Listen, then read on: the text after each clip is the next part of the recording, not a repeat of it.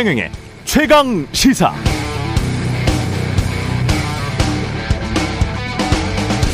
네, 미국에서는 올해만 32만 명 넘게 파업에 나섰습니다. 지난달에는 30년 만에 가장 많은 노동자들이 파업에 참여했죠.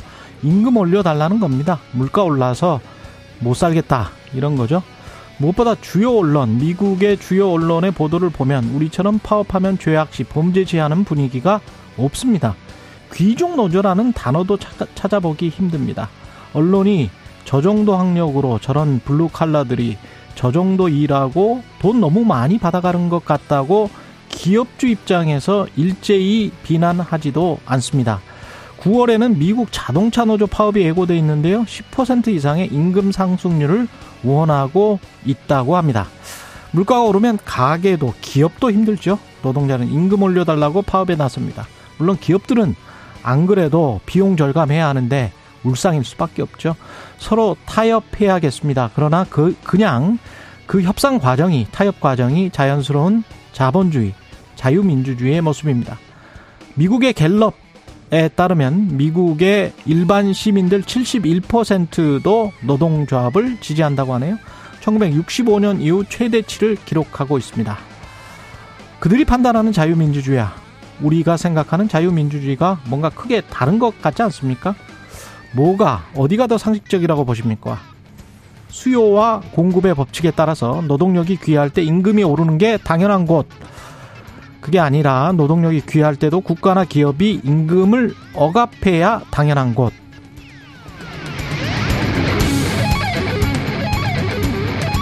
네, 안녕하십니까. 8월 8일 화요일 세상에 이익이 되는 방송 최경령의 최강시사 출발합니다. 저는 KBS 최경령 기자고요. 최경령의 최강시사 유튜브로도 실시간 방송합니다. 문자 참여는 짧은 문자 50원, 긴 문자 100원이 드는 샵 9730 콩오플 무료고요. KBS 일라디오 채널 정치, 경제, 사회문화 등 다양한 명품 콘텐츠가 있습니다. 구독과 좋아요, 댓글 많이 부탁드리고요. 오늘 최강시사 민주당 고민정 최고위원 그리고 이현주 전 국민의힘 의원 그리고 최강 로스쿨에는 봉지욱 기자가 뉴스타파 봉지욱 기자가 출연합니다.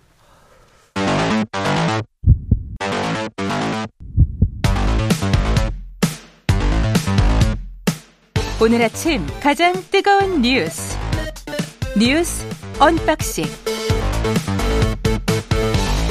네 뉴스 unboxing 시작하겠습니다. 민동기 기자 김연아 평론가 나와 있습니다. 안녕하십니까? 안녕하십니까? 뭐가 자유민주주의일까요? 네. 이게 노동력이 귀하면 수요 공급 법칙에 따라서 임금이 오르는 게 당연하다. 그래서 파업에 참여하는데 그 파업에 참가한 사람들이 많은데 그게 인플레이션 우려는 분명히 있다. 그것 때문에 그런 보도는 많이 나와요. 그렇죠. 근데 그 파업 자체를 죄악시하거나 바로 범죄시해서 이거는 국가를 생각하지 않는다. 어, 이런 사람들은 나쁜 사람들이다. 뭐, 거의 조폭과 같다. 이런 보도는 찾아보기가 힘들어요. 제가 미국 언론을 15년 정도를 봤거든요. 15년 정도를 봤는데, 아직까지 그런 언론은 제가 보는 이른바 정론지라는 데는 없습니다. 왜냐하면 네. 자본주의를 바탕으로 한 자유민주주의 사회에서 이게 상식이죠. 노동 삼권에 파업권이 들어가 있습니다. 그러니까요. 그 자체를 문제 삼을 네. 수는 없는 거죠. 근데 우리나라는 이게 죄악시 되고 범죄시 돼요. 수십 년 동안 그랬고 지금도 그렇습니다. 그런데 본인들은 자본주의나 자유민주주의라고 합니다. 그리고 제가 이런 말을 하면 어, 저는 좌파가 되는 것 같은 그런 느낌이 제가 강하게 들어요, 요즘. 제가 좌파가 아니거든요, 사실은. 예. 그 말씀하신 미국 사회나 언론의 그런 예. 노동조합의 파업이나 이런 거에 대한 태도나 이런 거는 사실 역사가 있습니다. 과거에 이제 루즈벨트 시절에 뉴딜이나 음. 이런 걸 하면서 그러면서 이제 어떤 노동자들의 파워권이나 이런 것들을 정부가 굉장히 강하게 보장을 해주고 예.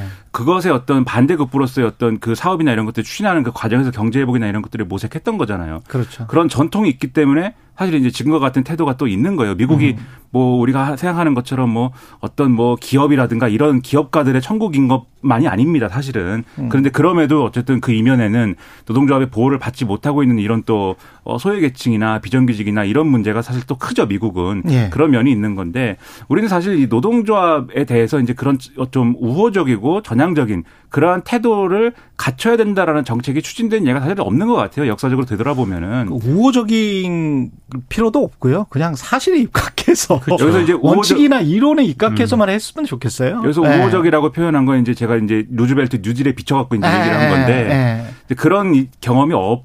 기도 하고 그러다 보니까 정치 권력하고 자본 권력하고 이제 언론 권력 이런 형태로 해가지고 유리한 쪽으로 이제 좀 이 운동장의 기울기를 기울이는 이런 역사가 있기 때문에 이렇게 된 건데 바꿔 나가야 되겠죠. 네. 바꿔 나가야 되는데 길이 참 먼 것 같습니다. 제가 한 가지만 말씀드리면 뉴스 언파식게 본격 시작할 텐데요. 그 진폐증과 관련해서 제가 시카고 산업박물관 역사박물관을 가보니까 어린 아이들도 4살 5살도 오는 그런 박물관이에요. 음. 근데 미국에서 어, 탄광 노동자들을 어떻게 대했는지, 그래서 진폐증 환자가 얼마나 많이 생기고, 그리고 얼마나 많이 죽었는지, 그걸 담담하게 사실로 기록을 쭉 해놨더라고요. 1900년대 초반에 어떤 일이 있었는지를. 그게 산업사에 쭉 들어가 있어요. 우리나라 같았으면 만약에 그걸 공공박물관에 그렇게 어, 기록을 해놨으면, 그리고 그걸 영상으로 틀어주고 보여줬으면, 분명히 또 좌파 논란이 일어났을 것 같다는 이야기. 공공박물관이 좌파 선동한다고 그랬겠죠. 예. 예. 그런 이야기입니다. 예. 6824님, 세상이 어떻게 움직이는지 오늘도 최강시사 함께 합니다. 일터에서 좋은 소식도 기다려봅니다. 이렇게 말씀하셨습니다.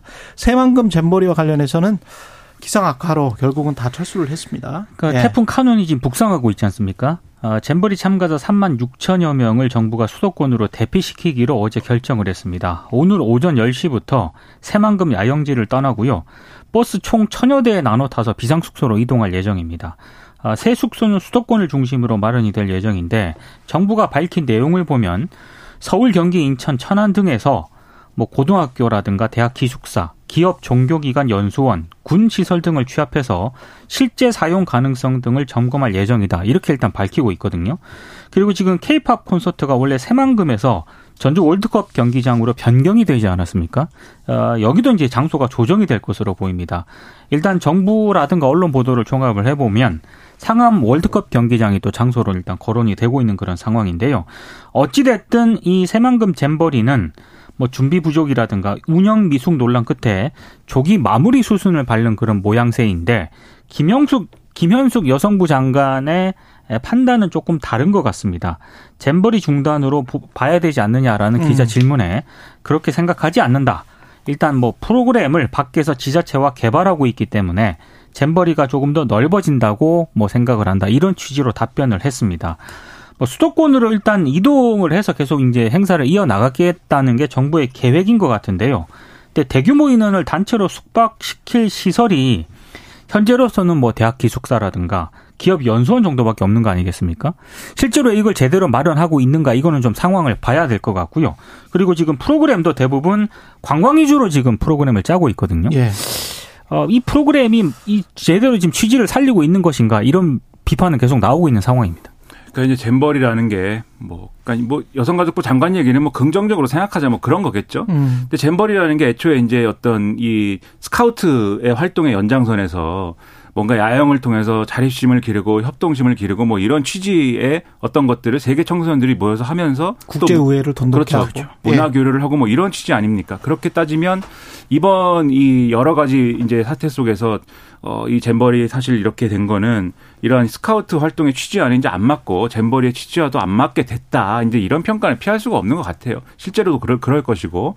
다만 이제 이런 건 볼 필요가 있는 것 같습니다. 아무래도 이제 잼버리가 왜 이렇게 됐느냐를 놓고 뭐 정치권에서 옥신각신하고 뭐 누구 탓이냐 뭐 얘기하고 뭐 이런 거 하는데 좀 더 거시적으로 봤으면 좋겠습니다. 그러니까 제가 꼼꼼히 생각을 해보니까 이게 잼버리 시작부터 사실 폭우, 폭염, 기후변화의 영향인 거 아닙니까? 음. 그리고 사실 새만금 개발 문제라든가 이런 것들도 자연과 인간의 어떤 관계 뭐 이런 데서 사실 생각해 볼 여지가 많은 어떤 논란이고 또 지금 이제 어쨌든 이렇게 프로그램이 바뀐 것도 뭐 부실 운영이나 뭐 이런 게 있었습니다만 결국 태풍이 지금 올라오고 있기 때문에 태풍의 영향에서 사실 그 새만금 허벌판에서 야영을 하다가 거기를 태풍이 관통하면은 안전 문제는 장담할 수 없는 거지 않습니까? 그런 영향이 있는 것이기 때문에 종합해 보면은 이 잼버리와 관련된 이런 여러 논란들을 당연히 이제 책임 문제나 정치권의 뭐 이런 대립 구조로 설명할 수도 있겠지만 또 하나의 축은 또 기후 변화, 기후 위기 이 문제에 있어서 이 어떻게 우리가 또 어, 기존의 어떤 일상을 이어갈 수 있겠는가 이런 고민까지 같이 해볼 필요가 있는 그런 문제가 아닌가 생각이 들었습니다. 예.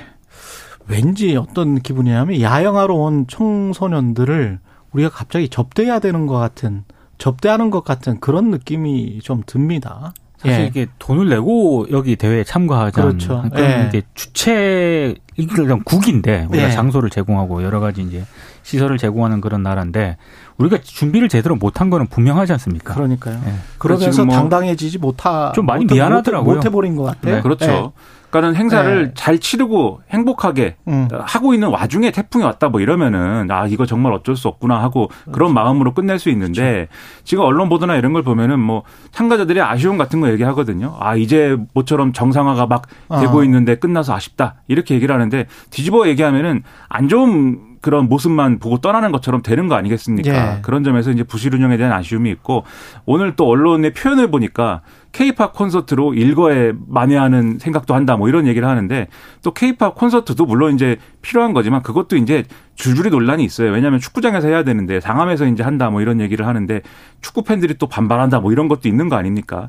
그러니까 여러모로 이번에 우리에게 여러 숙제를 남긴 이런 사례가 된 것 같습니다. 예. 그리고 태풍 카누는 완전히 우리한테 직접적으로 오는 것 같습니다. 지금 보니까 한 그러니까 가운데를 관통할 것 같아요. 그렇습니다. 예. 수도권도 지날 것으로 일단 예상이 되고 있고요. 예. 행안부가 어제 오후 6시부로 태풍 대응을 위한 이 중대본 2단계를 가동을 했습니다. 1단계는 그냥 건너 떠버렸습니다. 어. 태풍 위기 경보 수준도 관심에서 관심에서 경계로 일단 상향 조정을 했는데요. 예. 일단 기상청 예보를 보면 카누는 10일 오전 9시쯤에 강급 규모를 유지한 채 경남 해안으로 일단 진입할 것으로 예상이 됐고요. 11일 오전 9시쯤에는 한반도를 관통을 해서 북한 함흥 남서쪽 약 30km 부근 육상까지 진출할 것으로 예보가 됐습니다. 어, 현재까지 예보로는 태풍의 폭풍 반경에 남한 대부분이 포함될 가능성이 크다. 뭐 이런 상황이고요. 그리고 8일까지는 오늘까지는 강원 영동을 중심으로 굉장히 많은 비가 추가로 내릴 것으로 예상이 되고 있습니다. 그러니까 지금 태풍이 걱정이 되는 게 일반적으로 태풍은 이렇게 한반도를 이렇게 쭉 관통해서 오는 태풍 사실 그렇게 빈발한 것은 아니고 그다음에 일반적으로 육지에 상륙하면은 급격히 이제 좀 이 새가 위축이 돼서 어 며칠 이렇게 며칠 만에 끝나기도 하고 뭐 이러지 않습니까 태풍이 그래서 그렇게 된다라면은 피해가 어쨌든 이제 예년 수준의 피해를 예상해 볼 수 있겠지만 지금 그럴 거냐에 대해서는 조금 우려를 좀 해야 될 것 같아요. 그렇죠. 그래서 우리가 태풍 때문에 막 부들부들 떨 필요까지는 없겠지만 최악의 상황까지 가정을 하고 준비를 하고 대비를 하고 이런 것들이 필요할 것 같은데 왜냐하면 지금 이 카눈이라는 태풍이 어, 보통 이제 태풍이 발달을 하는 과정이라는 거는 바다의 수온과 관절이 있거든요. 그렇죠. 지금 바다의 수온이 여러모로 한 1, 2도 정도 높아졌다라고 하면은 이 바다 수증기를 다 이렇게 흡수를 해서 지금 이제 상당히 이제 덩치를 키우는 그런 과정이다라고 평가를 하는 건데 그렇더라고요. 지금 네. 카눈도 그러한 이유로 지금 이 등급이 올라갔습니다. 올라, 올라오면서 더 커지고 더 세지고. 그렇습니다. 네. 두 번을 꺾어 버렸어요. 그렇죠. 방향을. 그렇죠. 그런 것도 이제 사실 또 기후에 영향이 있는 것이 지금 이제 우리 이, 이, 이 태풍이 빨리 이제 경 경로가 빨리 이동을 하려면은 그러니까 우리 이 내륙에 상륙하고 나서도 빨리 이동을 해야 이것도 사실은 피해를 줄일 수 있는 거 아니겠습니까? 한 군데 머물기보다는. 그렇죠. 근데 그러려면은 이제 기류의 이동이나 이런 것들이 빈발해야 되는데 우리는 또 지금 그렇지 않은 상황인 것이고 여름인데다가 그리고 지금 최근에 태풍의 이 어떤 사례를 보면은 내륙에 상륙해서도 계속해서 바다 수증기를 공급을 받게 돼서 어이이 이 규모를 줄이지 않는 이 어떤 일정 시간 동안 그런 사례들도 많이 있었기 때문에 그런 점까지 고려를 하면 이번에는 정말 대비를 철저히 해서 지금 지난번에 폭우 피해나 이런 것들도 사실 여러모로 좀 대비를 할 수 있었던 것들이 있었던 거지 않습니까? 이번엔 정말 그런 피해가 다시 일어나서는 안 된다라는 것을 좀 명심하면서 대비를 해야 될 것 같습니다. 그리고 민주당 혁신위가 대의원제 폐지 방안을 포함해서 이게 마지막 혁신이 방안인가요? 10일 발표하기로 했다는데. 그러니까 지금 사 퇴 대신에 예. 활동 기한을 일단 단축하는 쪽으로 방향을 잡은 것 같습니다. 최대한 어떤 방안들을 많이 내놓겠다. 그렇습니다. 예. 일단 위원장이 계속 설화에 휩싸이니까 예. 활동 조기 종료를 위해서 속도를 내기로 일단 했고요. 그래서 혁신위 관계자가 밝힌 내용을 보면 8월 말까지 혁신위 활동을 마무리하는 것을 목표로 최대한 빨리 합의되는 대로 혁신안을 발표하기로 했다 이렇게 밝혔거든요. 예. 언론 보도를 보니까 어, 20일까지 일주일에 두 번씩 혁신안을 몰아서 발표하는 방안을 혁신위가 검토를 하고 있습니다. 이를테면 오는 10일 공천 규칙 개정과 함께 대의원제 축소 방안을 혁신안으로 발표할 예정이고요. 어, 이 대의원 비중 축소라는 게 전당대회 당 지도부 선출 방식과 직결이 되고 있기 때문에 민주당에서는 상당히 민감한 그런 음, 사안인데 민주당 대표 선거에는 대의원 투표가 30%, 권리당원 투표가 40%가 반영이 되는 구조잖아요. 그래서 대의원 한 명의 표가 권리당원 60명 표만큼의 가치가 있는데 이래서 이해관계가 첨예하게 갈리거든요. 예. 일단 뭐 언론들의 표현을 보면 친명계 정치인하고 강성 당원들은 비명계 현역 의원의 입김이 작용할 수 있는 대의원제 폐지를 주장을 하고 있는 그런 상황이고 반면에 이제 비명계 의원들은 만약에 대의원제 없애고 전당원 투표를 강화하자고 하는 쪽은 팬덤 정치를 강화하려는 시도다. 이렇게 지금 반대를 하고 있는 그런 상황입니다. 그래서 혁신위가 뭐 정치 신인에게 경선을 보장을 하거나 가산점을 확대하는 등의 총선 규칙 이 변경도 지금 검토를 하고 있는 그런 상황입니다. 어떤 내용을 발표를 할 것인지에 따라서 또 민주당이 한번 되게 시끄러워질 것 같습니다. 뭐 우리 속담에 정리가 안 되나요 민주당은 계속 그 헛바퀴 도는 것 같아요.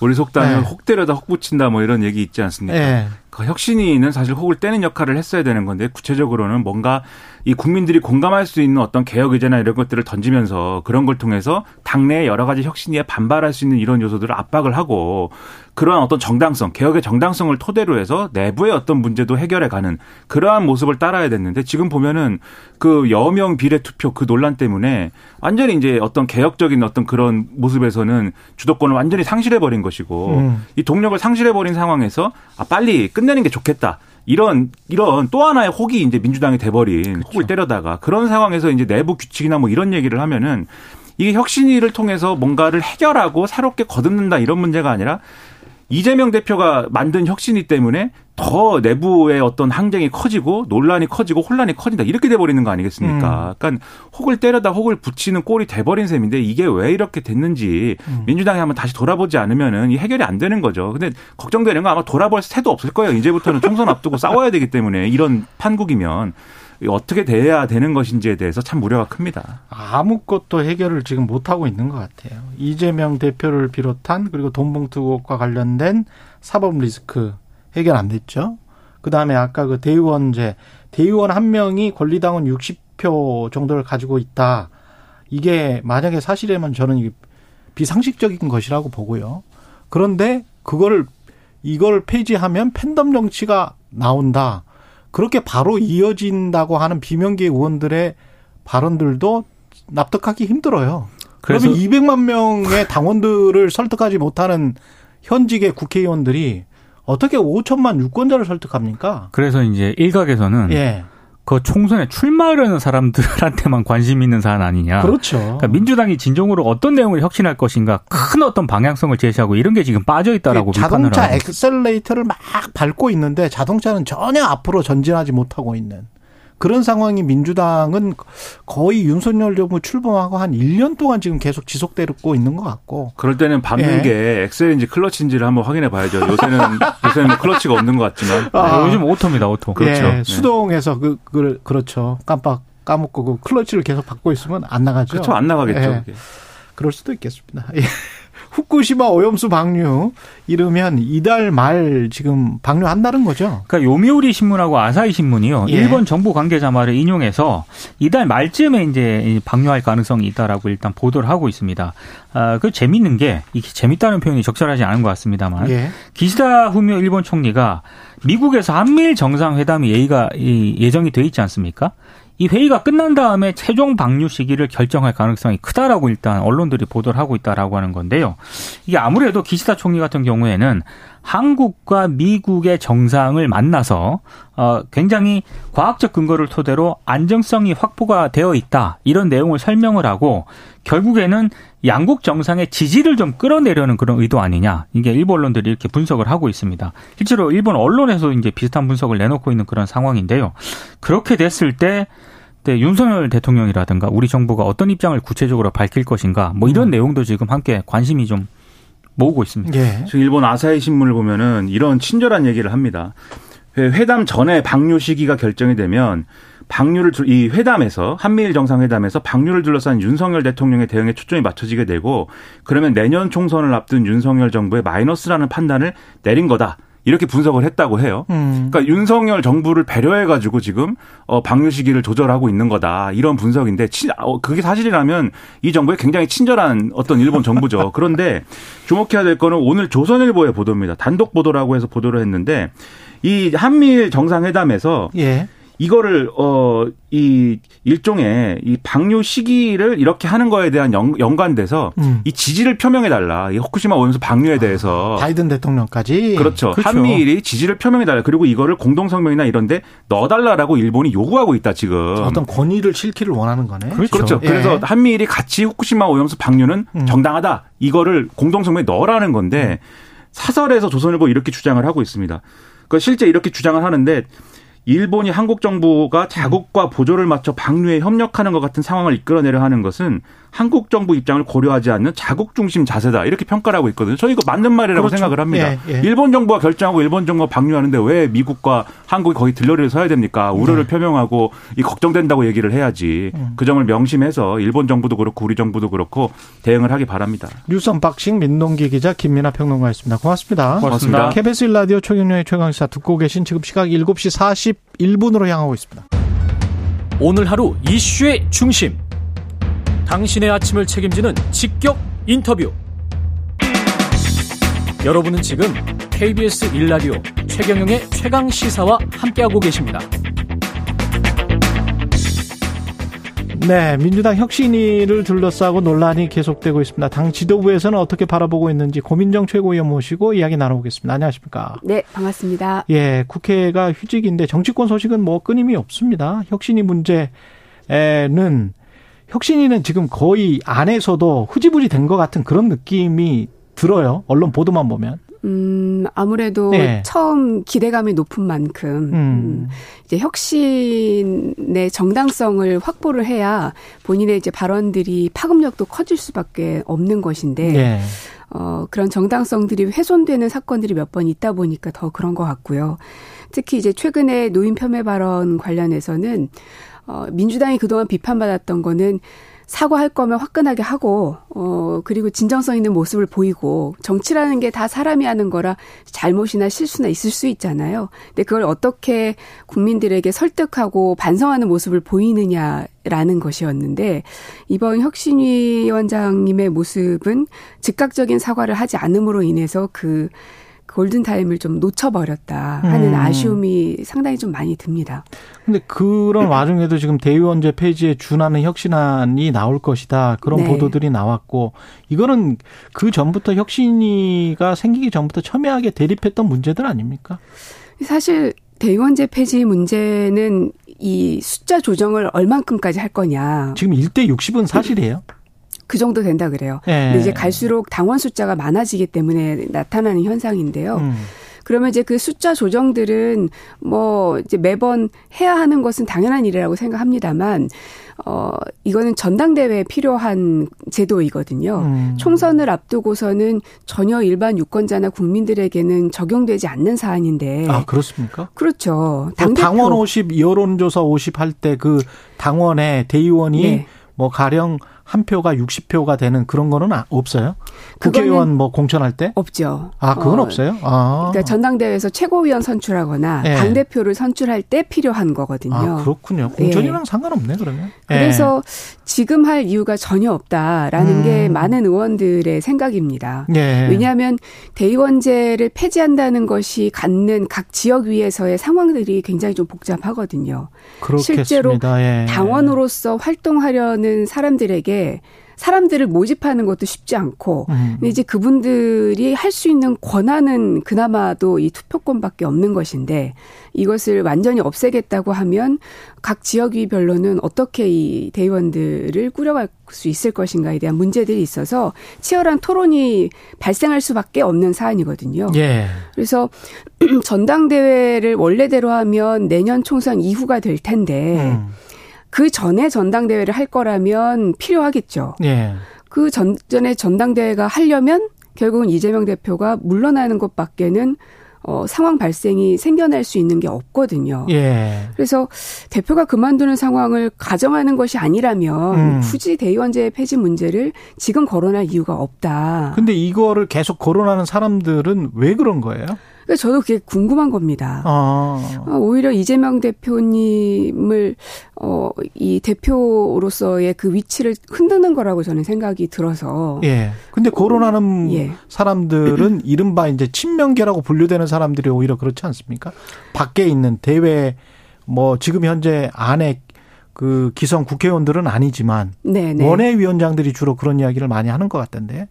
그래서 어이 그 당 대표가 조기에 내려오게 되면 음. 전당대회가 열릴 수도 있으니 거기에 대해서 뭔가 준비를 해야 한다. 이런 아. 논리 구조가 작동이 되고 있는데 저는 이제 같은 지도부이고 또 이재명 대표 체제 하에 있는 지도부이기 때문에 예. 어, 그것을 가정하고 싶은 생각은 없습니다. 어떻게 보세요? 이 혁신이가 좌, 좌초 뭐 흐지부지 끝난다면 네. 이재명 대표에게도 책임이 있는 거라고 보십니까? 이재명 대표가 만든 거죠. 어, 이 혁신위를. 뭐 당대표니까 당에서 일어나는 모든 것들은 예. 대표의 책임이 있을 수밖에 는 없죠. 예. 어, 그러나 혁신위가 필요하다는 논의는 상당수의 많은 의원님들의 공감대가 좀 있었고요. 음. 요구 사항들도 좀 많았었던 상황이고. 예. 어, 그래서 이 여당 쪽에서 이제 책임론을 얘기를 하시는 것 같은데 어, 오히려 뭐 이태원 참사라든지 오송 지하차도 어, 참사라든지 또 최근에 일어나고 있는 잼버리 예. 참사라든지 차, 그 예. 상태라든지 어, 여기에 대해서 정부 여당은 얼마나 책임 있게 음. 어, 대처를 해왔나 하는 걸 좀 되묻고 싶고 어, 그러나 어, 지금 현재 혁신위에 대해서 안팎으로 일고 있는 여러 가지 비판 여론들에 음. 대해서는 어, 지도부도 그렇고 저희 민주당 의원들도 그렇고 무엇보다 현재 혁신위를 구성하고 있는 그분들도 좀 고민하고 어떻게 이 문제를 타개해 나갈 것인가에 음. 대해서 치열하게 좀 논의를 해야 된다는 생각이 듭니다. 그럼 민주당은 검찰이 정치를 해서 그렇다라고 주장을 하고 있습니다만은 그럼에도 불구하고 이재명 대표가 1년 동안 어떤 성과를 그 가시적인 성과를 못 보여준 것 또는 민주당 내 민주당의 지지율이 뭐 민주당의 주장대로 국정 운영에 운영에 실패했다면 야당 제1야당의 지지율이 높아야 되는데 전혀 그렇지 못하단 말이죠. 그러면 그 이재명 대표가 그동안의 퍼포먼스 그 실적과 관련해서라도 뭔가 책임을 져야 되는 것 아닌가. 그래서 10월 사태설, 12월 뭐 거취결정설, 뭐 9월 뭐 영장 청구설, 뭐 그 이후에 이재명 대표가 어떻게 되느니 그런 것들이 당 내외에서 계속 나오고 있는 거 아니에요? 어, 근데 이제 어떤 지도부든 네. 어, 비판받지 않는 지도부는 존재하지 않는 것 같아요. 네. 저쪽 당이든 우리 당이든 네. 역사를 봐서라도 그래서 어느 정도의 비판은 감내해야 된다는 생각을 기본으로 갖고 있고요. 음. 어, 근데 이제 지금 현재 나오고 있는 지지율에 대해서는 역대 이제 민주당의 지지율이 어, 대선 패배 이후에도 이 정도로 유지된 적이 있었던가. 그 나름 견고하게 그 성을 지키고 있다라는 이제 분석도 있고 음. 또 한편에서는 말씀드린 것처럼 말씀 주신 것처럼 윤석열 정부가 이렇게 못하고 있는데 왜 그 유리천장을 뚫어내지 못하는가에 대한 답답함들도 있지요. 그래서 계속 지금 보합 상태로 유지되고 있는 이 상황을 네. 어떻게 하면 타개할 수 있을 것인가. 음. 근데 오히려 저는 한편으로는 어 작년 대선 이후 또 전당대회 이후 그 시기랑 비교를 해 보면 어 상당히 어 뭐랄까 이상한 안전, 안전성. 음. 어, 그러니까 이상한 불균형, 예. 이상한 균형. 네, 그런 기묘한 기묘한 균형. 예. 그걸 이제 언론에서는 적대적 공생이라고 이야기를 하고 있어요. 그래요? 예. 어, 상당히 이 당내 갈등이 심화돼서 균열되거나 갈라지거나 네. 이럴 우려들도 상당히 많았음에도 불구하고 네. 그렇지 않았다는 거. 어, 그리고 그 여러 가지 어려움들이 많기는 했었지만 음. 그래도 지금까지 이제 끌고 왔던 것은 좀 평가해 주실 수 있지 않나 하는 음. 생각이 듭니다. 그 돈봉투 관련해서는 검찰이 지금 어떤 정치를 하고 있다고 보십니까? 전 굉장히 비열하고 저급한 방식이라고 생각합니다. 예. 어, 검찰이 언론에 흘리기를 한 행태는 뭐 한두 해 있었던 일은 아니죠. 이미 검찰 내부에 있는 뭐 보도 보도에 관련된 어떤 규정들을 보면 내용들을 절대로 흘려서는 않는다고 되어 있지만 국민들에게는 법을 그렇게 지키라고 강요하면서 본인들은 법을 지키지 않고 있고 법 위에 군림하고 있는 모양새이거든요. 음.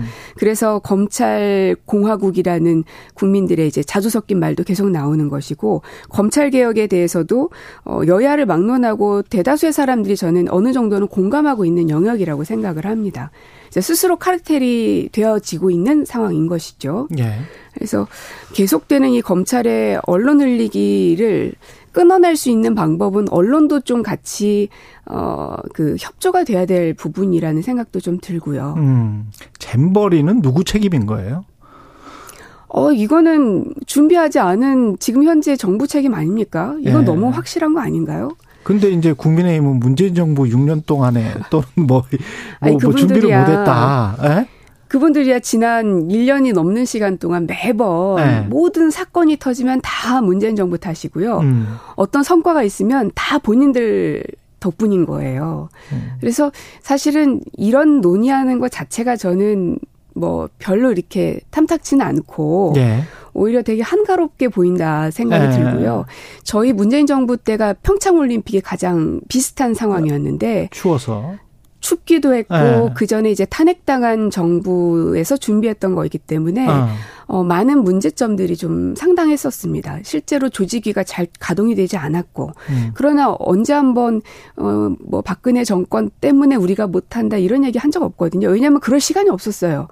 상황은 악화되고 시간은 쪽 그 촉박하게 음. 다가오고 있고 그래서 거의 청와대의 상당수 직원들이 평창에 가서 살기도 하고 음. 매일같이 출퇴근을 하기도 하고 그러면서 총력을 기울여서 일단은 성공시키자. 음. 탓은 남의 나중에 하더라도 남 탓할 시간이 있는, 있느냐. 네. 집권 여당으로서 정부로서 맞습니다. 그런 말씀이신 것 같고 마지막으로 그 이동관 방통위원장 후보자 네. 이건 임명이 강행이 될 것 같은데 어떤 부분이 가장 우려스러우신가요? 아무래도 언론 사찰 부분입니다. 언론 사찰. 네. 네. 아들의 학폭, 부인의 또 인사청탁 돈을 받았던 수, 그 정황들 의혹들이 계속 제기되고 있기는 한데 어, 다른 자리도 아니고 방송통신위원장이기 때문에 음. 언론을 사찰했었던 경력이 있는 사람을 이 자리에 앉힌다는 건 윤석열 대통령께서 어떤 의도를 갖고 계신지가 너무 궁금하고요. 예. 어, 이제 인사청문회를 통해서 대통령이 어떤 어, 의도를 갖고 당신을 지명한 것 같은지 등등을 좀 물어봐서 답을 좀 듣고 싶은 상황이고요. 음.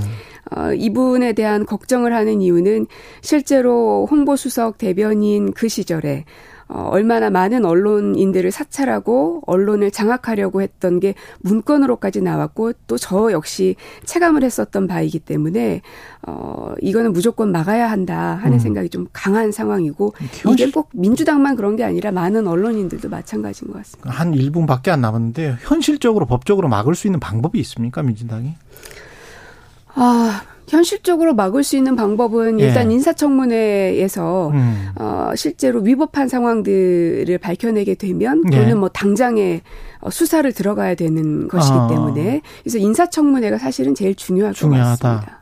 그 이후에 탄핵 어떤 위법한 사안들이 드러나면 탄핵을 준비하고 있다 그런 어 보도와 관련해서는 어떻게 보세요? 어, 저는 어떤 것이든 네. 벌어지지 않은 일에 대해서 벌써부터 그렇게 말하는 건 음. 굉장히 섣부른 이야기라고 생각을 합니다. 예. 어, 이게 불만이 있어도 부딪혀 가면서 문제점들을 지적해야지 음. 아직 시작도 안 했는데 벌써 그런 이야기를 하는 거는 글쎄요, 국민들의 공감을 얻긴 좀 어려울 것 같은데요. 한 20초 남았는데 이것까지만. 언론 현업 단체들에서는 차라리 방통위원들 민주당이 다 임명하지 말고 다 탈퇴해 버리면 네. 그러면 성립이 안 되는 것 아니냐. 법적으로 그렇게 됩니까? 법리적으로는 다섯 명 중에서 두 명만 있어도 상관이 없다. 아, 그럼 언론 현업 단체들에서 주장하는 거는 근거가 없다? 그러니까 법적으로 따져보면은 네. 사실 쉽지 않은 내용이긴 쉽지 합니다. 않은 내용이다. 예. 지금까지 고민정 민주당 최고위원이었습니다. 고맙습니다. 네, 고맙습니다.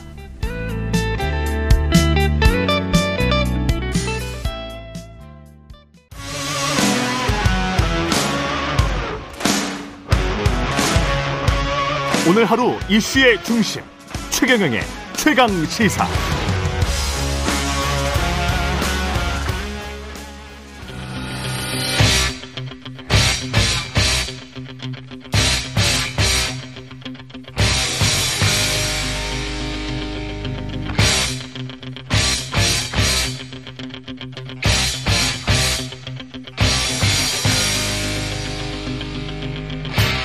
네, 답답한 정치 이슈를 팍팍 때려보는 시간입니다. 정치펀치 이현주 전 국민의 의원과 국민의힘 의원과 함께하겠습니다. 안녕하십니까? 네, 안녕하세요. 예, 지금 홍준표 대구시장이 똑똑하고 네. 맑은 사람이다. 이현주 전 의원을 당에서 키워주었으면 한다. 네. 예. 본인의 소통 채널을 통해서 똑똑하고 맑은 사람이다라고 칭찬을 들으신 기분 홍주 기분은 어떠세요? 예, 좋을 아니, 좋을 뭐, 것 똑똑하고 아니, 뭐, 맑은 거는 좋은 거지 좋은 뭐. 편이죠. 예. 극찬이죠. 사실 예. 홍준표 시장이 예. 다른 사람 칭찬 잘 안 하시는 그러니까. 어, 주로 diss만 하잖아요. 그러니까요. 왜 갑자기 어떻게 음. 언제 잘 보이셨던 적이 아니 그건 아니고 여기가 아마 이게 청년의 꿈이라고 네. 그 커뮤니티 청년들 커뮤니티인데 아, 네. 여기서 아마 질문을 했나 봐. 어떤 사람이 네. 아마 그 청년 중에 한 분이 네.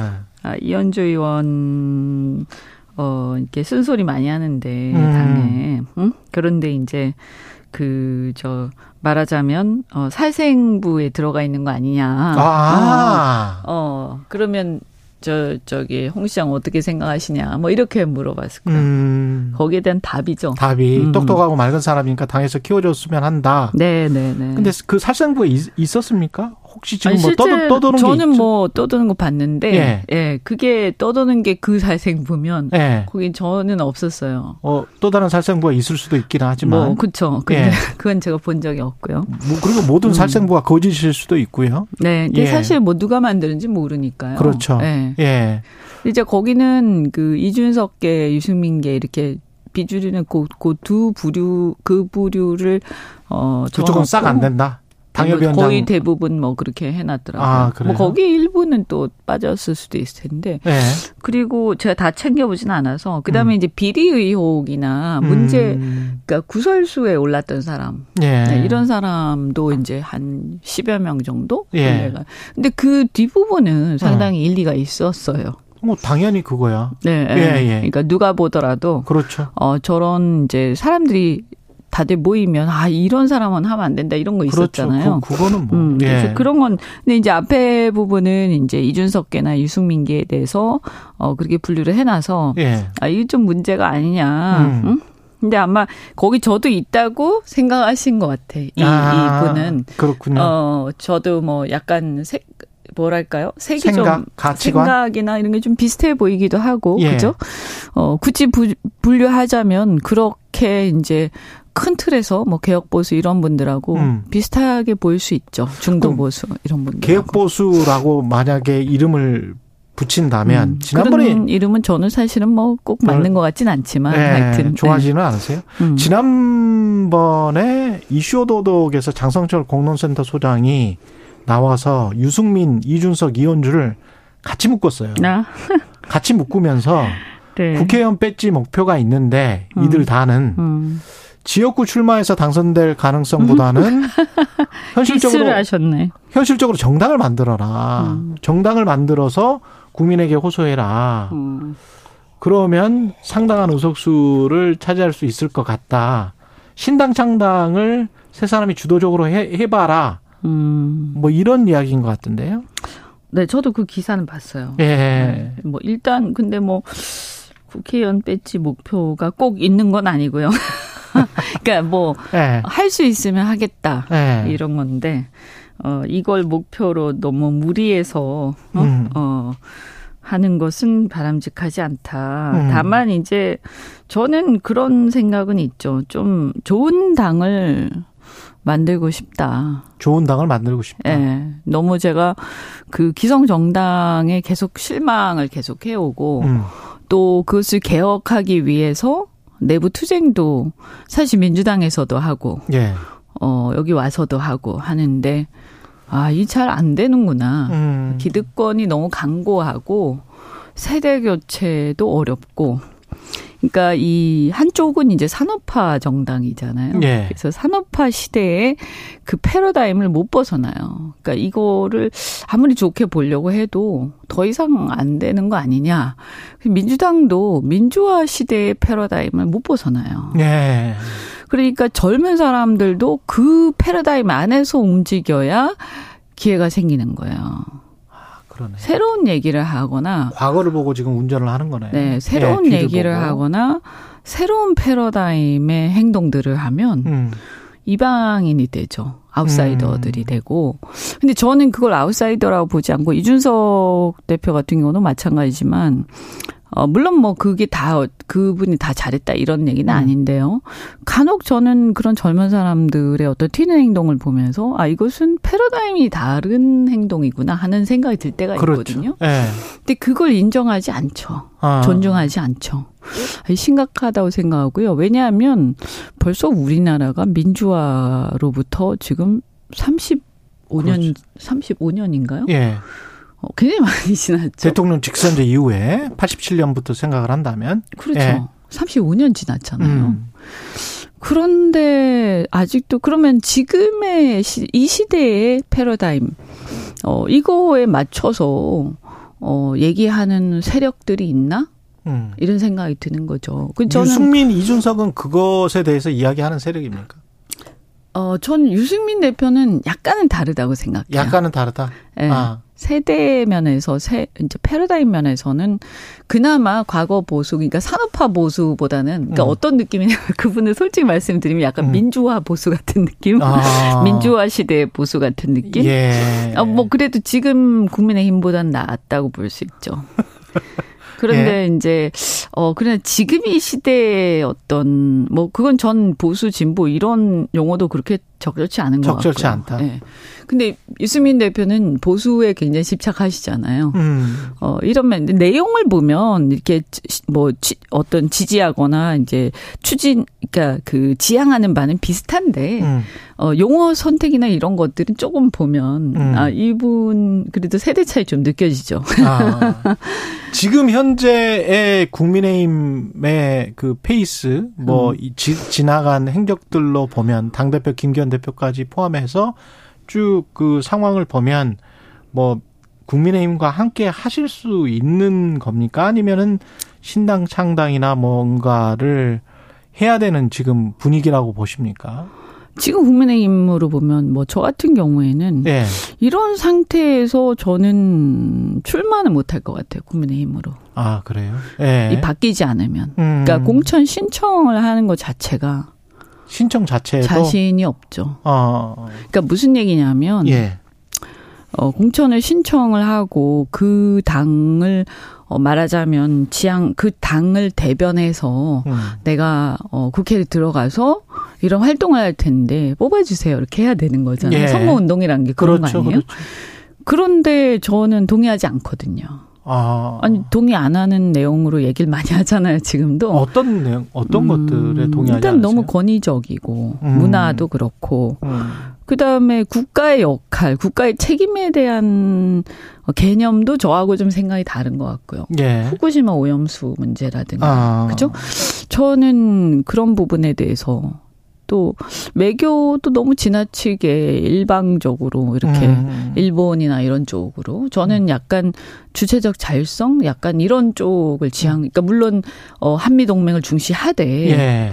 어, 주체성을 되게 중시하고 자주 국방을 중시하는 그렇죠. 쪽으로 생각해요. 네. 사실 저는 그게 보수의 생각이라고 생각하고요. 그렇죠. 예. 네. 네. 근데 뭐 그런 정도는 사소 이제 작은 차이는 사실은 뭐 다 똑같을 수는 없잖아요. 네. 근데 너무 차이가 많이 나요. 제 생각하고. 네. 어, 경제는 뭐 저는 그래도 비슷한 생각이 많이 있어요. 아. 그러니까 저는 경제는 저는 우리나라가 자본주의가 많이 성숙했다 이미. 음. 그래서 지금 어 너무 진보적인 경제 정책들은 대한민국에서는 음. 통용되지 않는다. 대중들한테는. 그냥 놔둬야 된다. 지금 현재. 그러니까 아니 뭐 놔둔다기보다는 네. 이런 거 있잖아요. 국민들이 상당히 네. 이제 그 개인의 욕망에 되게 밝으시거든요. 그렇죠. 네. 주식 부동산, 뭐 그렇지. 나도 부자가 되고 싶어. 그리고 그렇지. 우리 아이들도 어 좋은 학교 보내고 싶어. 음. 이런 굉장히 자연스러운 욕망. 이것을 너무 제약시하거나 터부시할 필요 없는 거죠. 누를 필요. 필요가 없다. 저는 오히려 그런 건강... 점에서는 민주당과 다르다. 그렇죠. 아. 그것 때문에 민주당이 있을 때도 음. 좀 많이 논란 논쟁을 많이 했거든요. 그러니까 음. 뭐냐면 어 지금 시대의 어떤 가치 그런 건 환경이라든가 이런 것들은 진보적인 아젠다 좋은데 예. 어, 인간의 기본적인 욕망에 대해서는, 어, 저는 그것이 건강하다면, 음. 오히려 국가가, 어, 도와줘야죠. 그게 원래 에드먼 스미스의 말이죠. 그쵸. 예. 예. 어, 국가가 도와줘야죠. 예. 그리고, 어, 다 잘 그러니까 물론 물론 그게 뭐 어다 음. 그렇게 뜻대로 될 수는 없지만 음, 음. 국민들의 기본적인 욕망 그래서 내 집 마련 하고 싶은 국민들 내 집 마련 잘할 수 있게 도와주고 음. 어또 공공주택 정책을 충분히 해주고 음.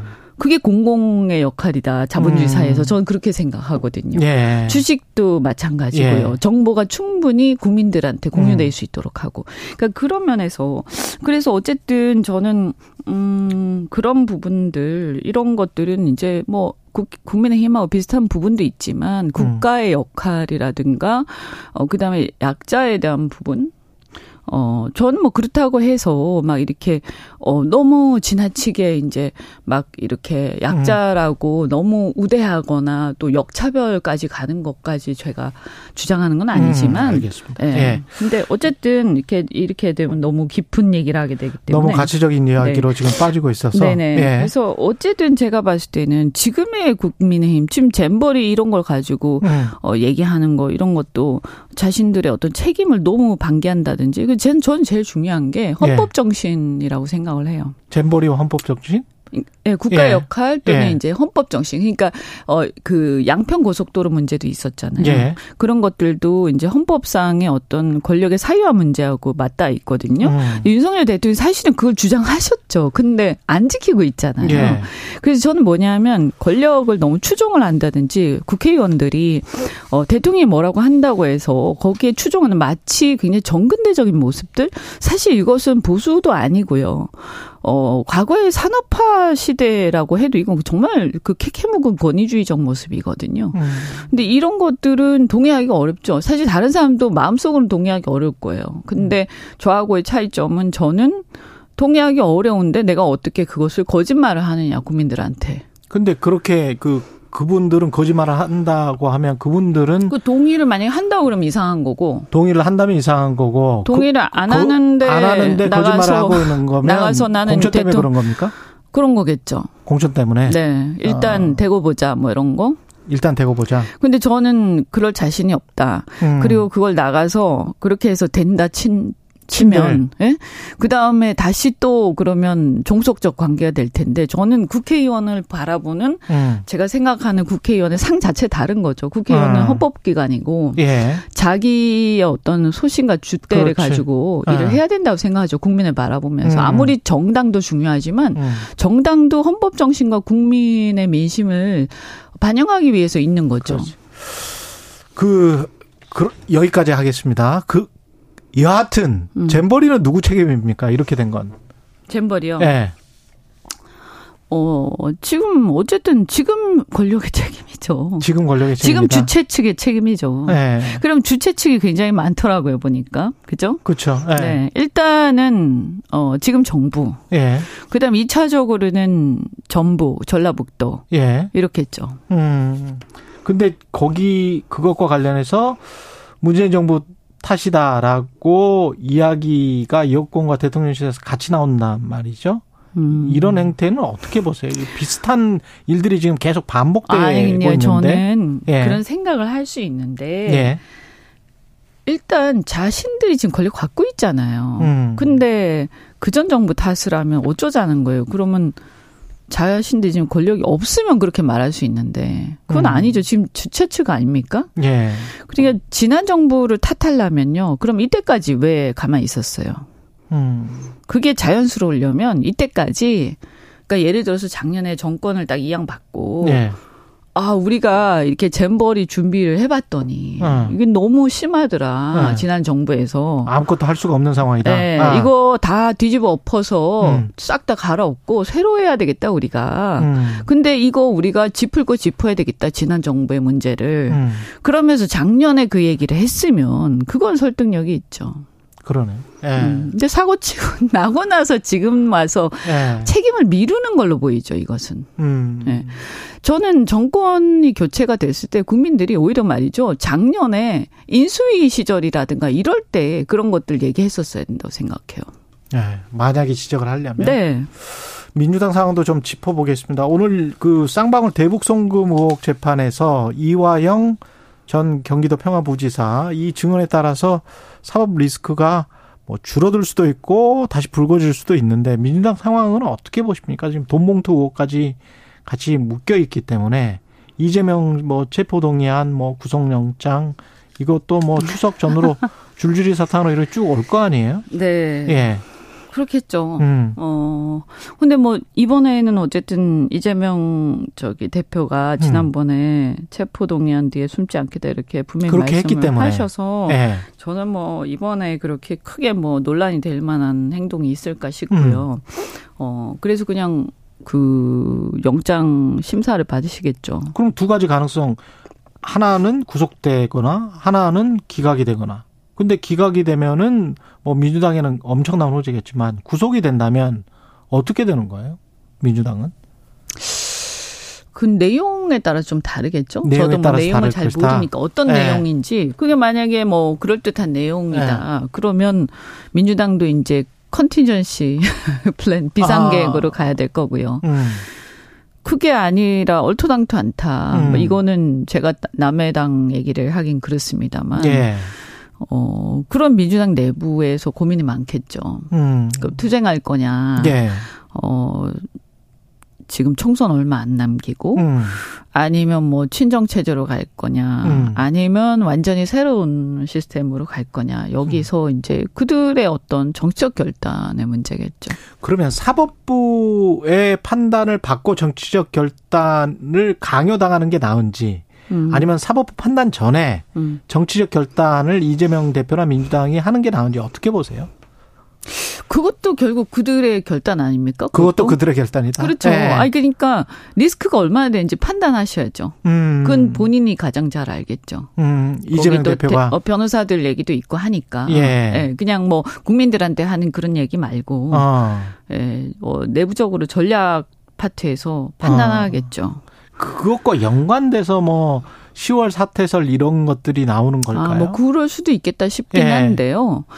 그런데 이렇게 만약에 그렇게 뭔가 사태설이라든가 이런 걸 한다고 하면 어 그건 조금 더 멋있게 해야 되겠죠.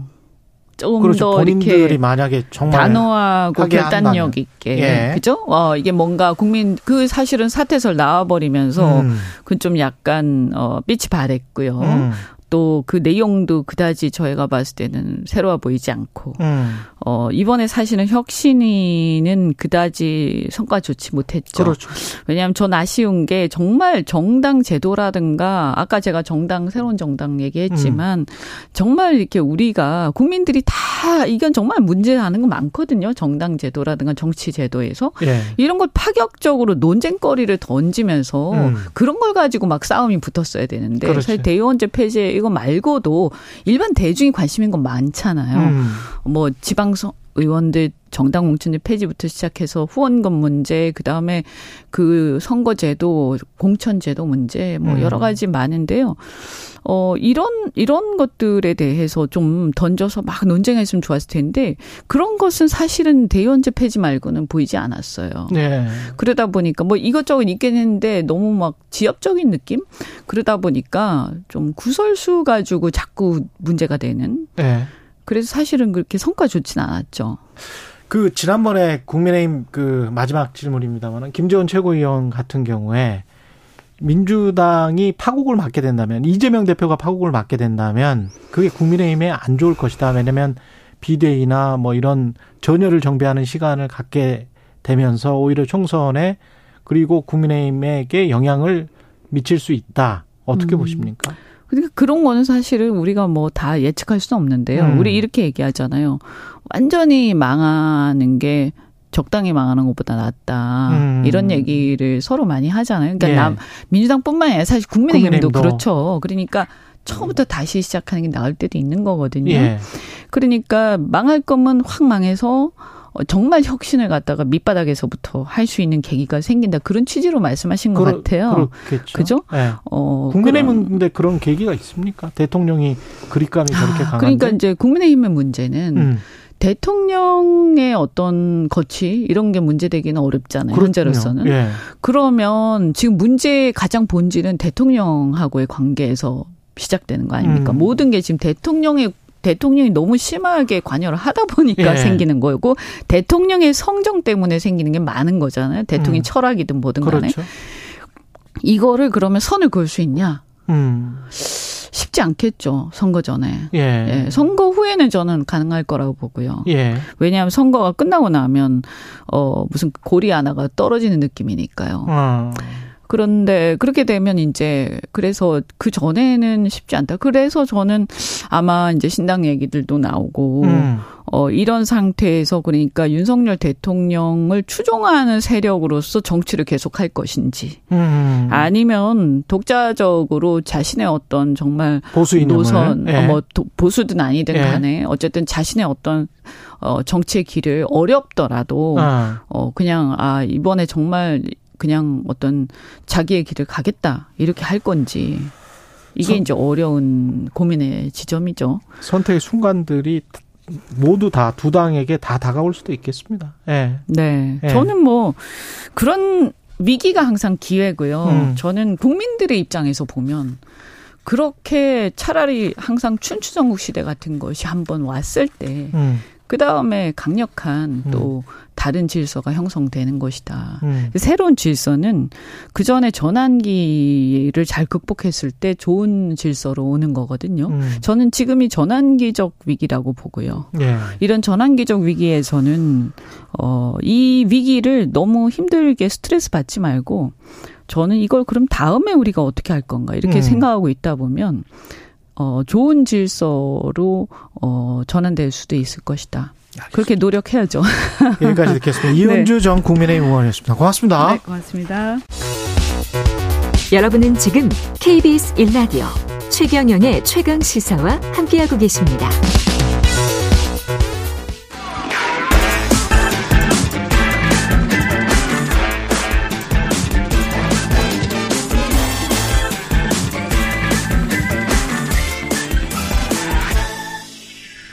네, 한 번 더 뉴스 시간입니다. 오늘은 한국경제신문 최영창 기자와 함께합니다. 안녕하십니까? 예, 안녕하세요. 예, 국정농단 관련자들이 광복절 특사 될 수가 있다. 예. 지금 그러니까 사면 심사위가 내일 열려요. 어. 이제 뭐 법무부 장관 한동훈 장관이 이제 위원장이고 해서 예. 거기서 이제 걸러내면은 이제 음. 어쨌든 사면권은 대통령한테 있으니까 대통령이 최종 사면을 결정을 하는 건데 국정농단 때 이제 관련했던 분들이 지금 주요 대상자로 거론이 되고 있어요. 예. 근데 이제 예를 들어서 삼성, 그러니까 이재용 회장 같은 경우는 이미 음. 사면이 됐고, 예. 그 밑에 이제 아랫단에 있는 분들이 있을 거 아니에요. 예. 이제 뭐 최지성 전 예. 삼성전자 미래전략실장이라든지, 뭐 장충기 미래전략실 차장 이런 분들이 지금 대상에 포함이 될 수 있다 이런 음. 지금 가능성이 굉장히 많이 나오고 있고요. 근데 참 재밌는 거는 이분들이 만약에 진짜 되면은 이분들이 일단 현재 가석방이 된 상태예요. 그러니까 처음에 2021년 대법원에서 각각 징역 2년 6개월 확정을 받았거든요. 그 뇌물을 제공했다는 혐의로. 예.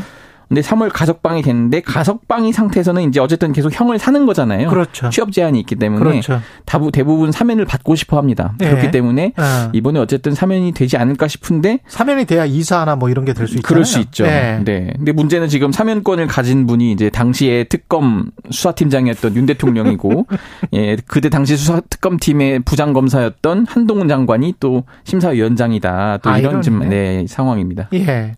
기업들은 좀 움직입니까? 관련해서? 아, 바쁩니다. 예. 예. 지금 고정적으로 기사마다 나오는 분들이 있어요. 예. 를 들어서 이중근 부영그룹 창업주, 아. 박찬구 금호석유화학 회장, 이호진 전 태광그룹 회장 이런 분들인데 아. 특히 부영 쪽 움직임이 정말 바쁩니다. 막 이렇게 도, 돈 주신 분 아니에요? 동양 맞습니다. 예, 그분이 주민들한테? 네, 네. 예. 그분이 전남 순천 출신인데 음. 최근에 이제 순천 동양 주민들 280여 명, 뭐 군대 동기, 초중고 동창, 신인척 이런 분들한테 한 2,600만 원에서 1억 원을 줬죠. 음. 이제 그게 나름 이제 뒤늦게 알려져서 미담으로 좀 포장되기도 했는데 그런 기사가 나왔었죠. 네, 네. 요게 이제 사실은 이제 사면 대상이 되기 위한 좀 긍정 여론 조성 아니냐 이런 분석들도 나오곤 있습니다. 그럴 수 있네. 오비락일 수도 있겠지만. 예. 예. 그다음에 김태우 전 강서구청장도 이게 대법원 판결을 받았었죠? 받았죠. 이게 아, 지금 5월 달에 맞아요. 그죠? 5월에 이제 예. 받은 건데 지금 몇 달 안 됐어요. 몇달안 됐어요. 석달 된 건데 이분을 갑자기 지금 사면 대상자로 굉장히 유력하게 거론을 하고 있습니다. 김태우도? 예. 야. 지금 이제 그때 이제 청와대 특별 감찰반이었잖아요. 문재인 정부 때. 예. 그래서 이제 환경부 블랙리스트 의혹을 폭로했다가 공무상 비밀 누설 혐의로 기소됐고 결국 대법원까지 해서 이제 다 어, 유죄 집행유 징역 1년에 집행유예 2년 이제 판결이 난 건데 결국은 지금 직을 상실했지만 지금 어쨌든 이제 여권에서 볼 때는 이건 좀 억울하다. 음. 그런 측면이 있는 것 같아요. 공직선거법 위반도 아니고 이거는 이제 전 정권이 어쨌든 뭐 음. 공익제보적 성격이 강하기 때문에 예. 법으로야 이제 어쨌든 공무상 비밀 누설이지만은 아. 이건 좀 억울하기 때문에 풀어주는 게 맞다 이렇게 되는데 이게 풀어주면요 좀 아. 복잡해집니다. 본인 때문에 어쨌든 치러지는 재보궐 선거를 또 나올 수 있는 본인이? 또 나올 수 있는 거거든요. 좀 그런 상황이 지금 펼쳐질 가능성도 매우 높습니다. 야, 흥미롭네. 예. 근데 지금 야권에서는 이거 너무 사법부 우롱하는 것 아니냐 예. 이런 비판도 나오고 있습니다. 그렇게 볼 수도 있겠고, 예. 영화는 지금 요새 가서 보는 사람들이 별로 없는 것 같습니다. 한국 영화들. 근데 그래도 보통은 이제 피서 그 그렇지, 중에. 하나로 예. 영화관도 예. 주로 꼽혔는데 여름에는 영화관 가는 게 많았죠. 네, 근데 요즘은 너무 더우니까 음. 영화관 가는 그조차 피하는 분들이 많아서 아예 그냥 집에서 즐기는 분들이 많은가 봐요. 예. 이게 사실은 원래 여름철에 영화업계 성수기였는데 그 말이 무색할 정도로 지금 고전을 하고 있어요. 아. 그러니까 영진이 집계에 따르면은 지난 주말 4일에서 6일입니다. 극장 전체 관객 수가 218만 1675명인데 이전 주말보다도 1만 명 그러니까 줄은 거고 휴가객이 붐비는 이 8월 첫 주말이 원래 1년 중에 가장 관객이 몰리는 시기로 통하거든요. 예. 이것보다도 지금 작년보다도 흥행이 훨씬 한 30, 40만 이상 떨어집니다. 어. 그렇기 때문에 어 굉장히 근데 심지어 작년에는 아직 그 마스크가 끝나지 않아서 그렇죠. 그래서 잘 안 가던 시기였는데 그때보다도 흥행 실적이 저조한 거예요. 좀 그래서 우려를 좀 많이 낳고 있습니다. 지금 상영 중인 영화들이 밀수 뭐 이런 것들은 관객 수가 좀 어떻습니까? 그나마 이제 밀수가 예. 조금 선전을 하고 있거든요. 예. 이제 김혜수 배우가 출연하는데 음. 누적 관객이 350만 명. 350만. 이 정도는 이제 선장, 선방을 하지만 이조차도 사실 시장 기대치는 못 미치고 문제는 지금 다른 영화들이에요. 다 대작들인데 음. 하정우 주연의 비공식 작전.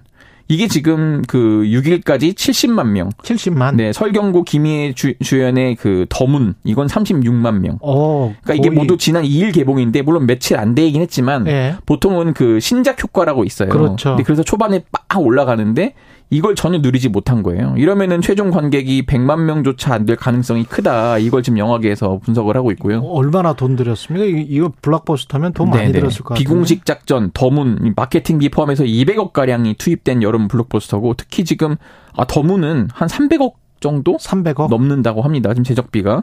그래서 이러면 더문 같은 경우는 본전도 못, 예, 못 건질 수 있다. 좀 이렇게 얘기가 나옵니다. 코로나 19 때 그 우리가 그냥 집에서 봤던 거를 계속 그냥 이렇게 OTT 보고 그렇게 그렇죠. 살아서 그런 영향도 있기도 할 것 같기도 네, 하고요. 극장가에서 좀 흥행 참패하면 바로 또 OTT에 올라오더라고요. 그렇지. 그러다 보니까 이제 사람들이 아 이거 음. 조금만 기다리면 OTT에 올라오겠지 이런 생각을 그렇죠. 하게 되는 것 같아요. 기다려 버리고 예, 예. 그리고 날씨는 너무 덥고. 네. 한국경제신문 최영찬 기자였습니다. 고맙습니다. 감사합니다. 네.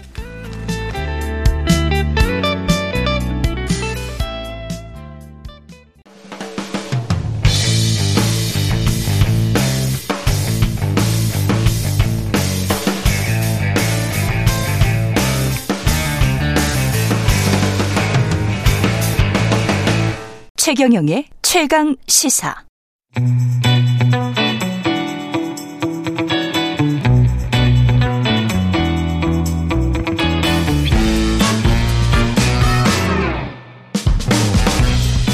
네, 정치 시사 이슈의 법적 쟁점을 시원하게 파헤쳐보는 시간 최강 로스쿨 오늘은 여름방학 특강입니다. 대장동 엑스파일 1타 강사 봉지욱 뉴스타파 기자 나오셨습니다. 안녕하세요. 네, 안녕하세요. 예, 박영수 전 특검이 구속이 됐는데 네. 드디어 구속된 겁니까? 그냥 구속으로 끝나는 겁니까? 그러니까 검찰이 예. 하기 싫은 숙제를 억지로 한 느낌 에. 예. 그런 느낌이 좀 좀 들더라고요. 하기 싫은 숙제를 억지로 네. 했다. 근데 억지로 했는데 그 숙제를 그러면 제대로 했냐? 네. 그건 또 아닌 것 같습니다. 왜 그렇습니까? 그렇게 판단하는 근거가? 그러니까 제가 이 음. 관련해서 뭐 글을 SNS에 썼더니 어떤 분이 그 제 글을 보시고 예. 박영수 틱, 어, 전 특검에게 한동훈 장관이 가장 싼 티켓을 끊어줬다 이렇게 얘기를 하시더라고요. 아. 그러니까 열 가지의 죄가 있는데 예. 아홉 개 빼고 음. 한 개만 했다 뭐 이런 게 아닐까요? 아. 네, 제가 볼 때도 음 지금 검찰이 그 영장을 청구하면서 적시한 범죄 혐의들은 예. 음 굉장히 좀 작은 것들인 것 같습니다. 지금 공표된 범죄 혐의가 뭐죠? 일단은 2015년 뭐 대한변호사협회 회장 선거 나갔을 때 선거자금 3억 원을 남욱 등으로부터 받은 혐의와 아. 그 화천대유의 자본금을 그 김만배 회장이 마련할 때 예. 그때 5억 원을 어 사실상 그 받은 혐의. 예. 그총 8억 원을 수수했다라는 거고요. 어. 1차 그 구속영장 기각되고 나서 추가된 것은 딸이 박영수 전 특검의 딸이 화천대유로부터 11억 원을 예. 빌렸는데 그것이 사실상 어 청탁금지법 위반이다. 아, 빌렸는데 네. 청탁금지법 위반이다. 그러면 음. 지금 생각해 보면 우리금융 뭐 알선 네. 뭐 이런 것들은 없네요. 지금 여기에. 그러니까 우리금융 그때 이제 그 금융사 임직원으로서 뭐 네. 어, 수재죄 한 게 그게 8억 원인데 음. 제가 볼 때 이제 가장 중요한 거는 정말 돈이 갔을까잖아요. 그렇죠.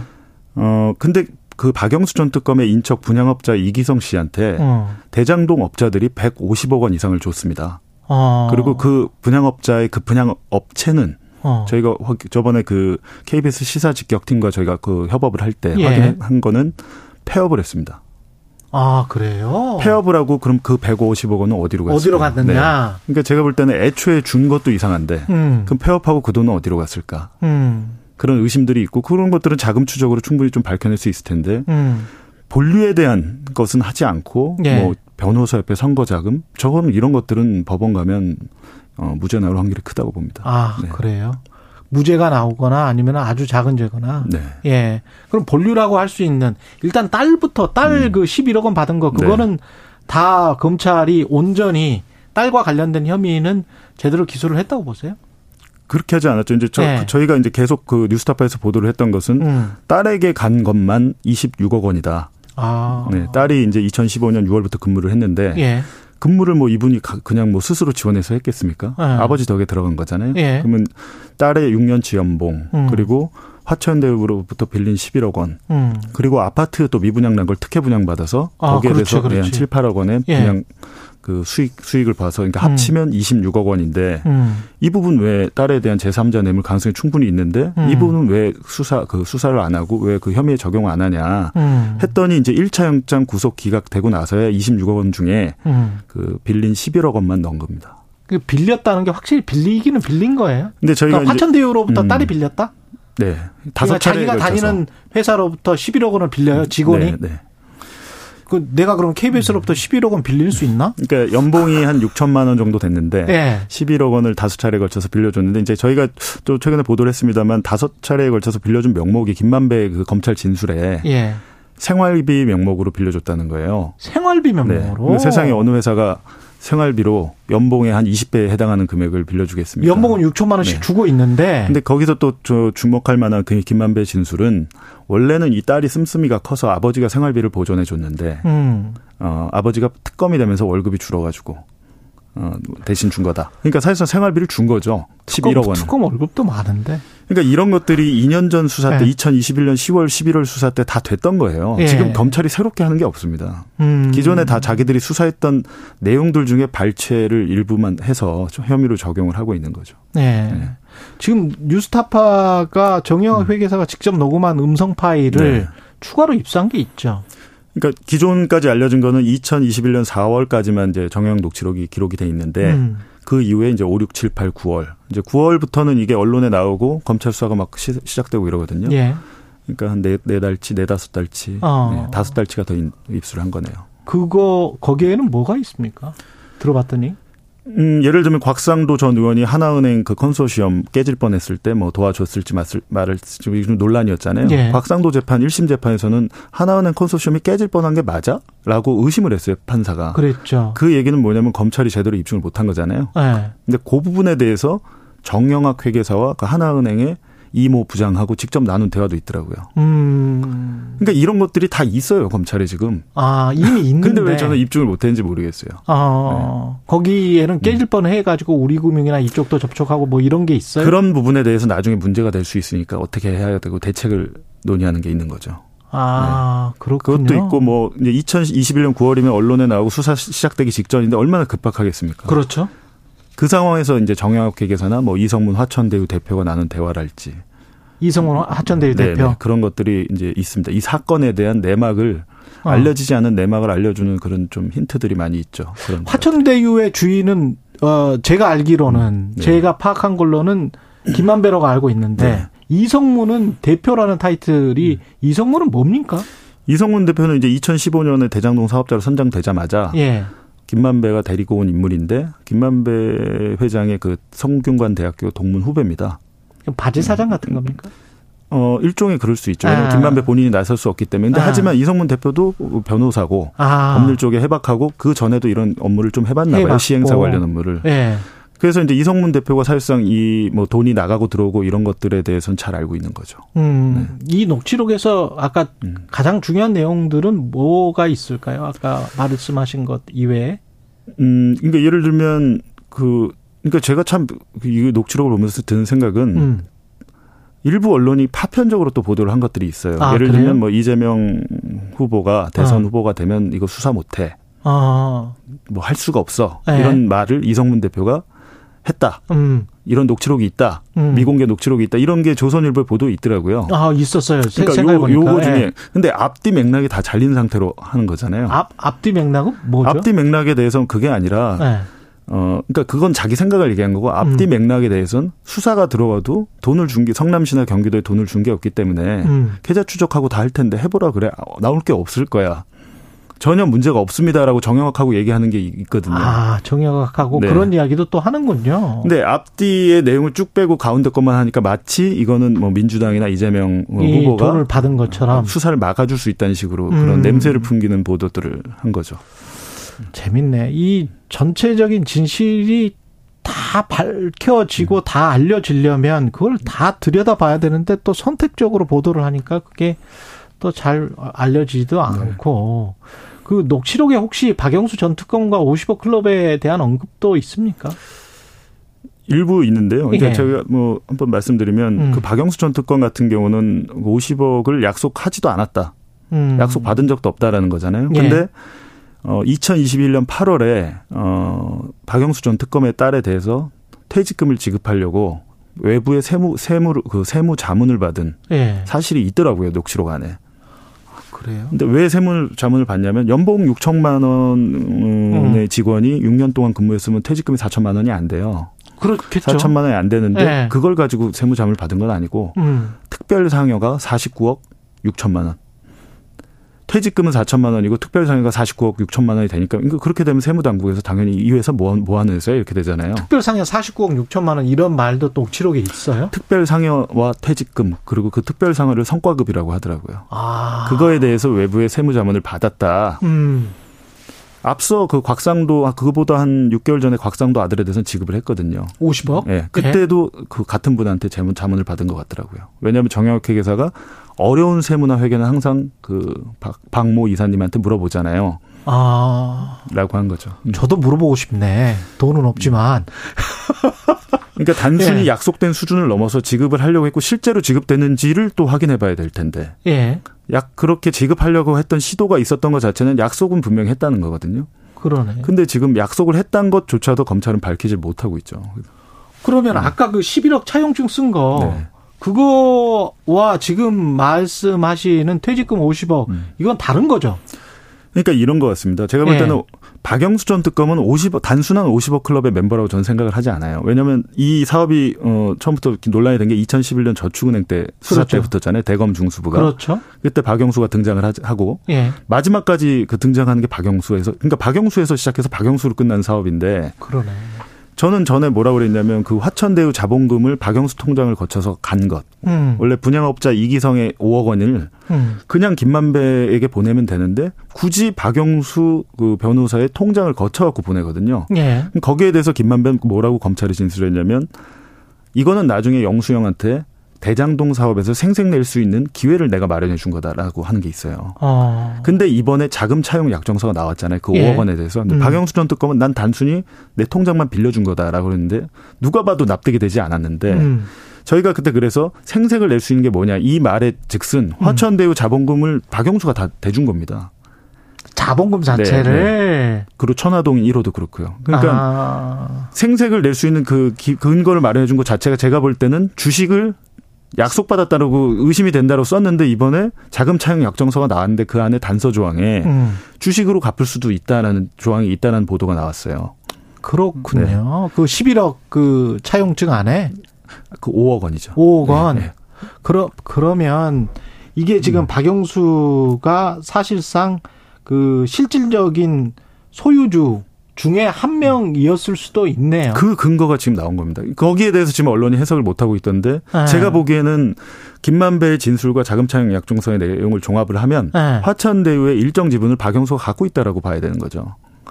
그리고 아. 화천대유가 왜 중요하냐면 화천대유는 분양 수익만 4,500억 원을 올렸어요. 그렇죠. 이 회사가 준공이 그 아파트 사업이 다 끝나고 회사를 청산할 때 주주들한테 그 자식 주 그 주식 비율대로 돈을 나눠줍니다. 아. 4,500억 중에 비용 못 빼고 못 빼고 예. 2,500억 빼고 한 제가 볼 때 한 법인세까지 내도 1,500억 정도가 남을 텐데 음. 거기서 뭐 2, 30%만 가져도 그게 3, 400억이 되는 거죠. 예. 네.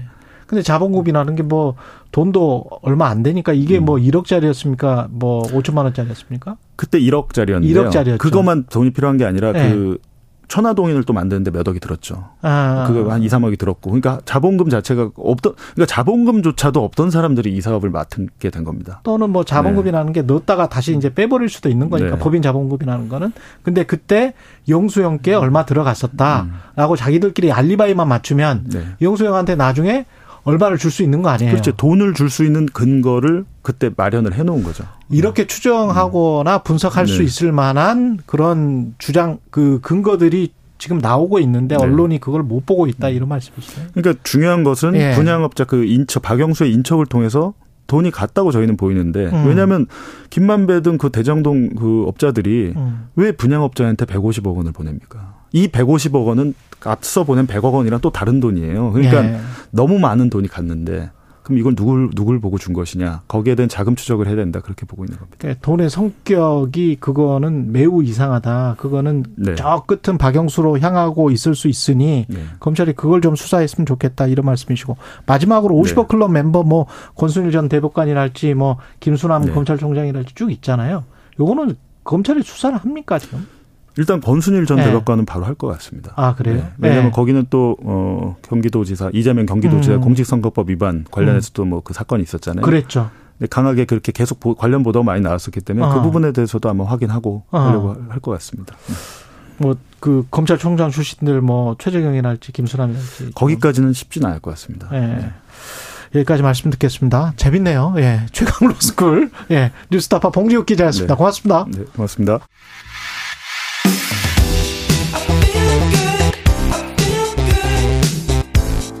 세상에 이익이 되는 방송 최경영의 최강 시사 네 새만금 잼버리 행사가 폭염에 태풍까지 겹치면서 결국은 스카우트 대원 전원이 수도권으로 이동하게 됐습니다. 이 새만금 잼버리 준비 과정에서의 문제점을 꾸준히 보도해온 전북의 소리 박주연 기자와 연결돼 있습니다. 안녕하세요. 네, 안녕하세요. 예. 지금 뭐 다른 뭐 직접 가보지 않은 사람들은 잘 모르는데 이 새만금 부지가 지금 어떤 상황입니까? 아직 물이 많이 이렇게 첨벙첨벙한 그런 상황이었던 거예요? 야영 전에? 네, 뭐 잘 아시다시피 음. 새만금 잼버리 부지는 원래 바닷가 갯벌 지역이었습니다. 그랬죠. 예, 새만금 간첩 사업으로 인해서 이제 이 일대가 복토가 됐는데요. 예, 이 잼버리 행사가 끝나면 농지로 지금 활용된 부지라는 점에서 좀 잼버리 행사가 일시적인 부지, 부지 활용에 불과하다 보니까 충분한 야영지 또는 수경시설로서 부족하다는 지적이 그동안에 뭐 누누이 제기돼 왔는데요. 지난 5월 두 차례의 큰 비로 인해서 잼버리 부지 일대가 침수가 돼서 성공 개최에 큰 그 우려가 된다. 라는 지적이 지역 언론이라든지 도의에서 이제 제기됐고요. 원래부터 지적이 네, 그렇습니다. 예. 그러면서 이제 6월과 7월에는 막 역대급 폭우가 우리 전라북도에 이제 이어지면서 최고 400mm, 500mm 이상의 이제 폭우가 왔을 때도 이제 예, 잼버리 일대가 부지 일대가 폭우로 그 취약한 지대임이 다시 드러난 뭐 이런 상황에 대해서 이제 부랴부랴 어, 배수 시설을 보강을 했습니다마는 뭐 지금도 곳곳에 물 웅덩이 뭐 현상이 계속 생기는 곳도 있고요. 에, 그동안에 3년 동안 잼버리 일대에 내리는 비의 양을 보면은 2020년 8월 한 달에만 421mm였고요. 또 2021년에는 409mm. 이러한 강수량을 기록한 데다 지난해에도 8월 한 달에 276mm.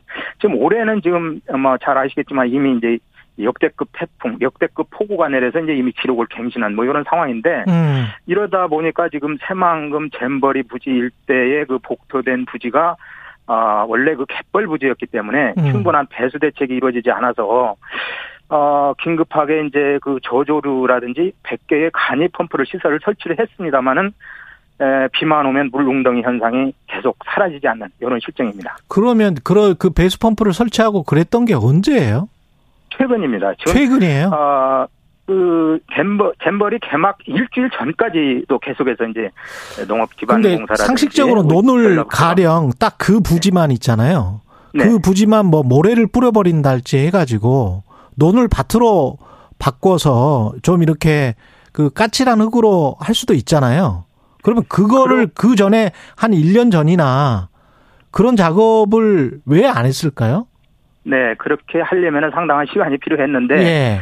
네, 계속해서 이제 그 폭우가 내리면서 언론에서 집중적으로 보도가 되고 이게 이제 시민사회단체에서 문제제기가 이루어지면서 부랴부랴 막 뒤늦게 이제 땜질 처방이 이루어진 것이 아. 이러한 현상이 예, 일어난 요인으로 보여집니다. 결국은 몇 년 전부터 이렇게 쭉 그 강수량이나 이런 것들 종합을 해 보면 이, 이, 이 여기에서는 하는 게 거의 불가능했다라고 지금 보도를 쭉 해오신 거잖아요, 그죠? 네, 그렇습니다. 어, 특히 그, 뭐 야영지는 뭐 이제 분산돼서 뭐 하니까 뭐 크게 상관은 없다라고 이제 그 조직 측에서는 얘기를 하는데 예. 문제는 이제 그 수경하는 곳, 즉 먹고 자고 하는 수경지는 수경. 청소년들이 생활하기 상당히 위험하지 않냐라고 하는 지적을 계속해서 해왔습니다. 그렇군요. 그러면은 이 조짐은 계속 나타났는데 아무런 대책이 없었던 겁니까? 아니면은 뭔가 대책이 있는 사람들이 뭔가를 제기를 하면 거기에 관해서 반대하고 또는 뭐 예산이 없어서 뭐 좌초되고 이런 과정이 있었던 겁니까? 지금 잘 아시다시피 이제 오늘 전격 철수가 이루어지는 이런 배경에는 예. 중앙정부, 지방정부, 그리고 주최 측, 즉 우리가 말하는 그 조직위원회, 조직위 이세 개의 기관이 나뉘어서 어, 서로 책임을 전가하는 이런 양태, 양태.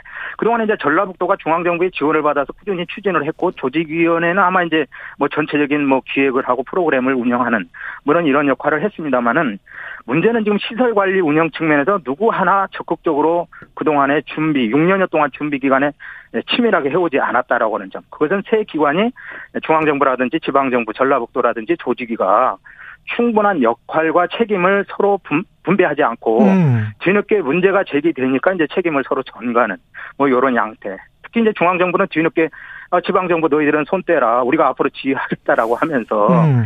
대회가 시작된 이후에 이제 중앙정부 즉 행안부 장관이라든지 뭐 이제 여가부 장관 등이 상주하고 또 국무총리가 직접 팔을 걷어붙이면서 화장실 청소하는 장면까지 뭐 언론에 보도가 됐습니다만은 예. 그동안에 이러한 어떤 충분한 준비라든지 자세를 가지고 조금 더 적극적으로 대응했더라면 6년 기간에 충분히 준비를 했음에도 불구하고 그러지 못했다라고 하는 점이 두고두고 아쉽습니다. 그렇군요. 그 이후에 이제 뭐 어떤 홍보나 선전을 통해서 정부가 잘 하고 있는 것처럼 대응을 잘하고 있는 것처럼 일종의 쇼 같은 거는 한 했지만 그 전에 차분차분 대응했던 그 진짜 준비를 했던 과정은 빠져 있었던 것 같다. 네, 그렇게 보여집니다. 예. 근데 예산이 천억이나 들어갔다는데 그거는 어디에 썼을까요? 네, 그래서 이제 에, 뭐 어제 이제 그 논란이 일어서 그 새만금 조직위원회 이제 어제 브리핑도 있었는데요. 예. 어, 어제 이제 그 국민의힘에서 이제 그 천억 원 이상의 돈이 특히 이제 뭐 운영비 또 인건비 쪽으로 많이 쓰인 거 아니냐. 그러다 보니까 시설 쪽에 에, 투자가 미흡한 거 아니냐. 뭐 그것이 또 조선일보 등을 비롯해서 일부 보수 언론들이 집중적으로 문제를 제기해서 이제 어제 조직위원회가 오전부터 브리핑을 하고 오후에 이제 자료를 공개를 했는데요. 예. 에, 조직위 측 얘기는 이제 1100 예, 71억 원 전체 지금까지 사용한 예산이 1171억 원인데 최근에 뭐 대통령의 긴급 예비비로 승인한 96억 원이라든지 또 행안부에서 이제 예, 최근에 이제 뭐 온열 질환자가 발생해서 30억 원을 긴급 편성한 것. 이 두 가지는 빼더라도 1171억 원에 대한 뭐 예, 사, 용 내역을 공개를 했는데 음.